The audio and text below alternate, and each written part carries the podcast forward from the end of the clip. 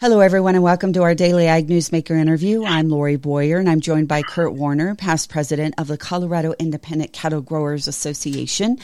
And we are in full swing here in the state legislature. Where should we begin today? Are there some things we need to be keeping an eye on, Curt?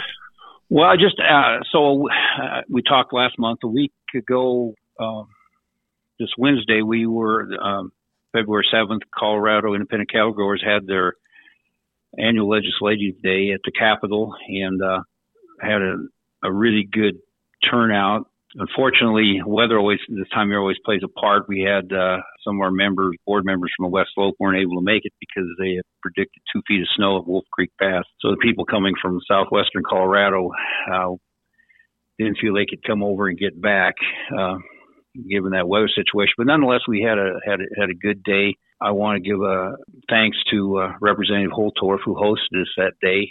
Tremendous supporter of C I C A, uh, a member. He, uh, him and his aide coordinated uh, getting us a room.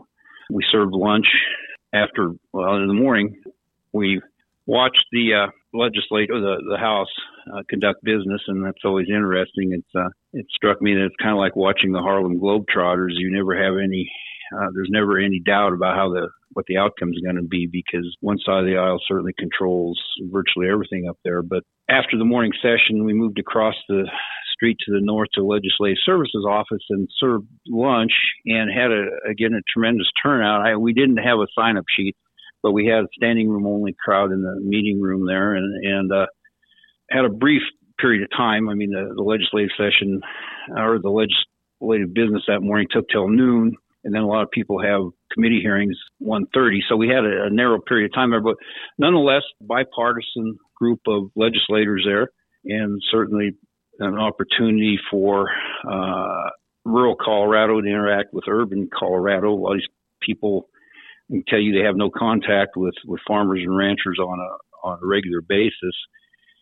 And we were able to talk about a few things. Um, certainly, whenever you have a group of people, Uh, and you tell them that they can go to the grocery store and pick up a package of beef, and it might say U S D A inspected or product of the U S A, and but that's no indication where it actually come from. It, it's always, you see shock registered on people's face. They they they can't imagine that, don't understand that. So we were able to, of course, talk about the need for labeling, especially today, when we have the smallest cow numbers, beef cow numbers since nineteen fifty-one, and imports continue to increase. And so the need for labeling just continues, and beef products continues to grow.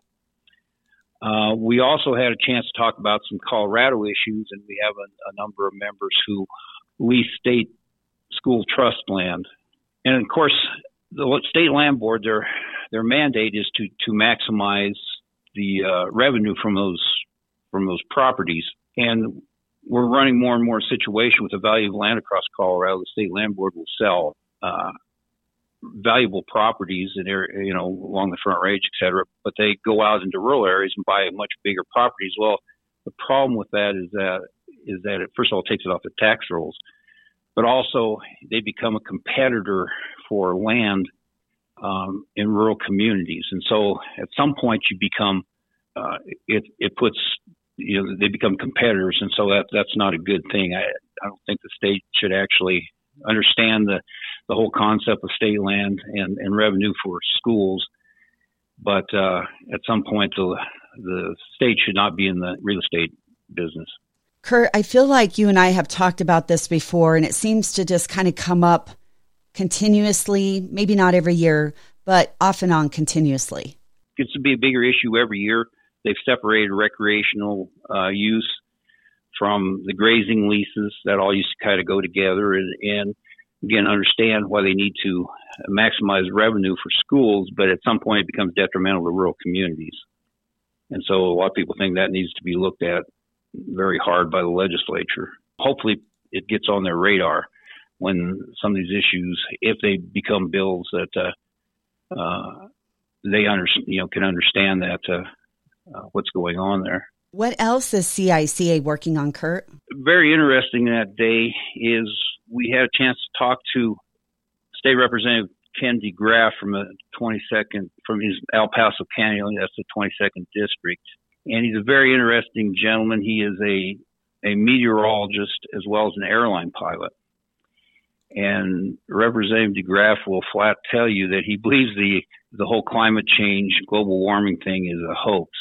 He's very outspoken about that, so we would like to, uh, we're going to try to get him to speak at our, our convention in Lahana in July. Um, we'd love to have him go to the R C A F convention in South Dakota.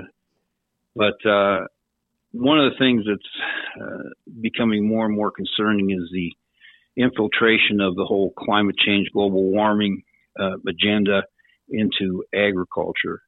For instance, you know, American farmers, and we have, you know, low crop prices right now and getting lower. American farmers have to have things like uh, D E F on their tractors because of, of global warming. It adds to the expense of the tractor. It adds to the cost of maintenance and running it. But the same tractor can go to South America and it doesn't require that sort of equipment. So it really puts, you know, American producers at a, a tremendous disadvantage. And you're seeing that our export markets are lagging and other, other countries are, that can produce crops cheaper are, are filling that export void. So, uh, Uh, the global warming thing in agriculture, it's it's a it's a top-down thing, Lori. It starts with uh, groups like BlackRock Financial and Rabobank, who are the big uh, financiers of, of agribusiness. BlackRock Financial, part of their investment portfolios, you have to have an environmental, social, government score. So you have to be environmentally aware or woke, I guess, and when you start borrowing money, then you look at that connection between BlackRock and, say, Tyson. And Tyson is part of the Global Roundtable for Sustainable Beef, which is the cattle equivalent equivalent of the World Economic Forum, where people like John Kerry fly to dictate, try to make up uh, their views of, of uh, how you should live, whether you should drive electric vehicles, whether you should have a gas stove, et cetera.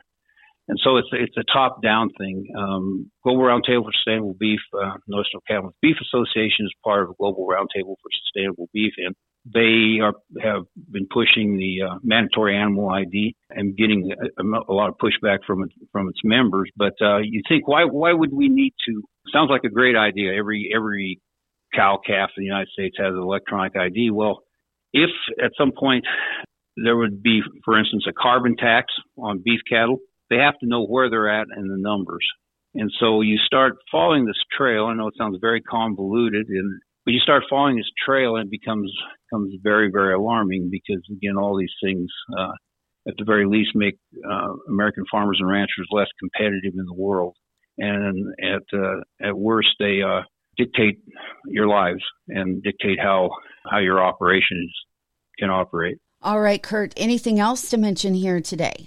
Not really. Again, uh, our convention's in July. I should have a date, and we'll be close to a, to a bunch of uh, list of speakers. And uh, uh, our R C A F convention has been moved from uh, uh, August to uh, June in South Dakota, so uh, um, people might keep that in mind. Well, Curt, thank you for the information here today. Thanks for joining me. Thank you, Lori. Curt Woerner, past president of the Colorado Independent Cattle Growers Association. My guest, I'm Lori Boyer.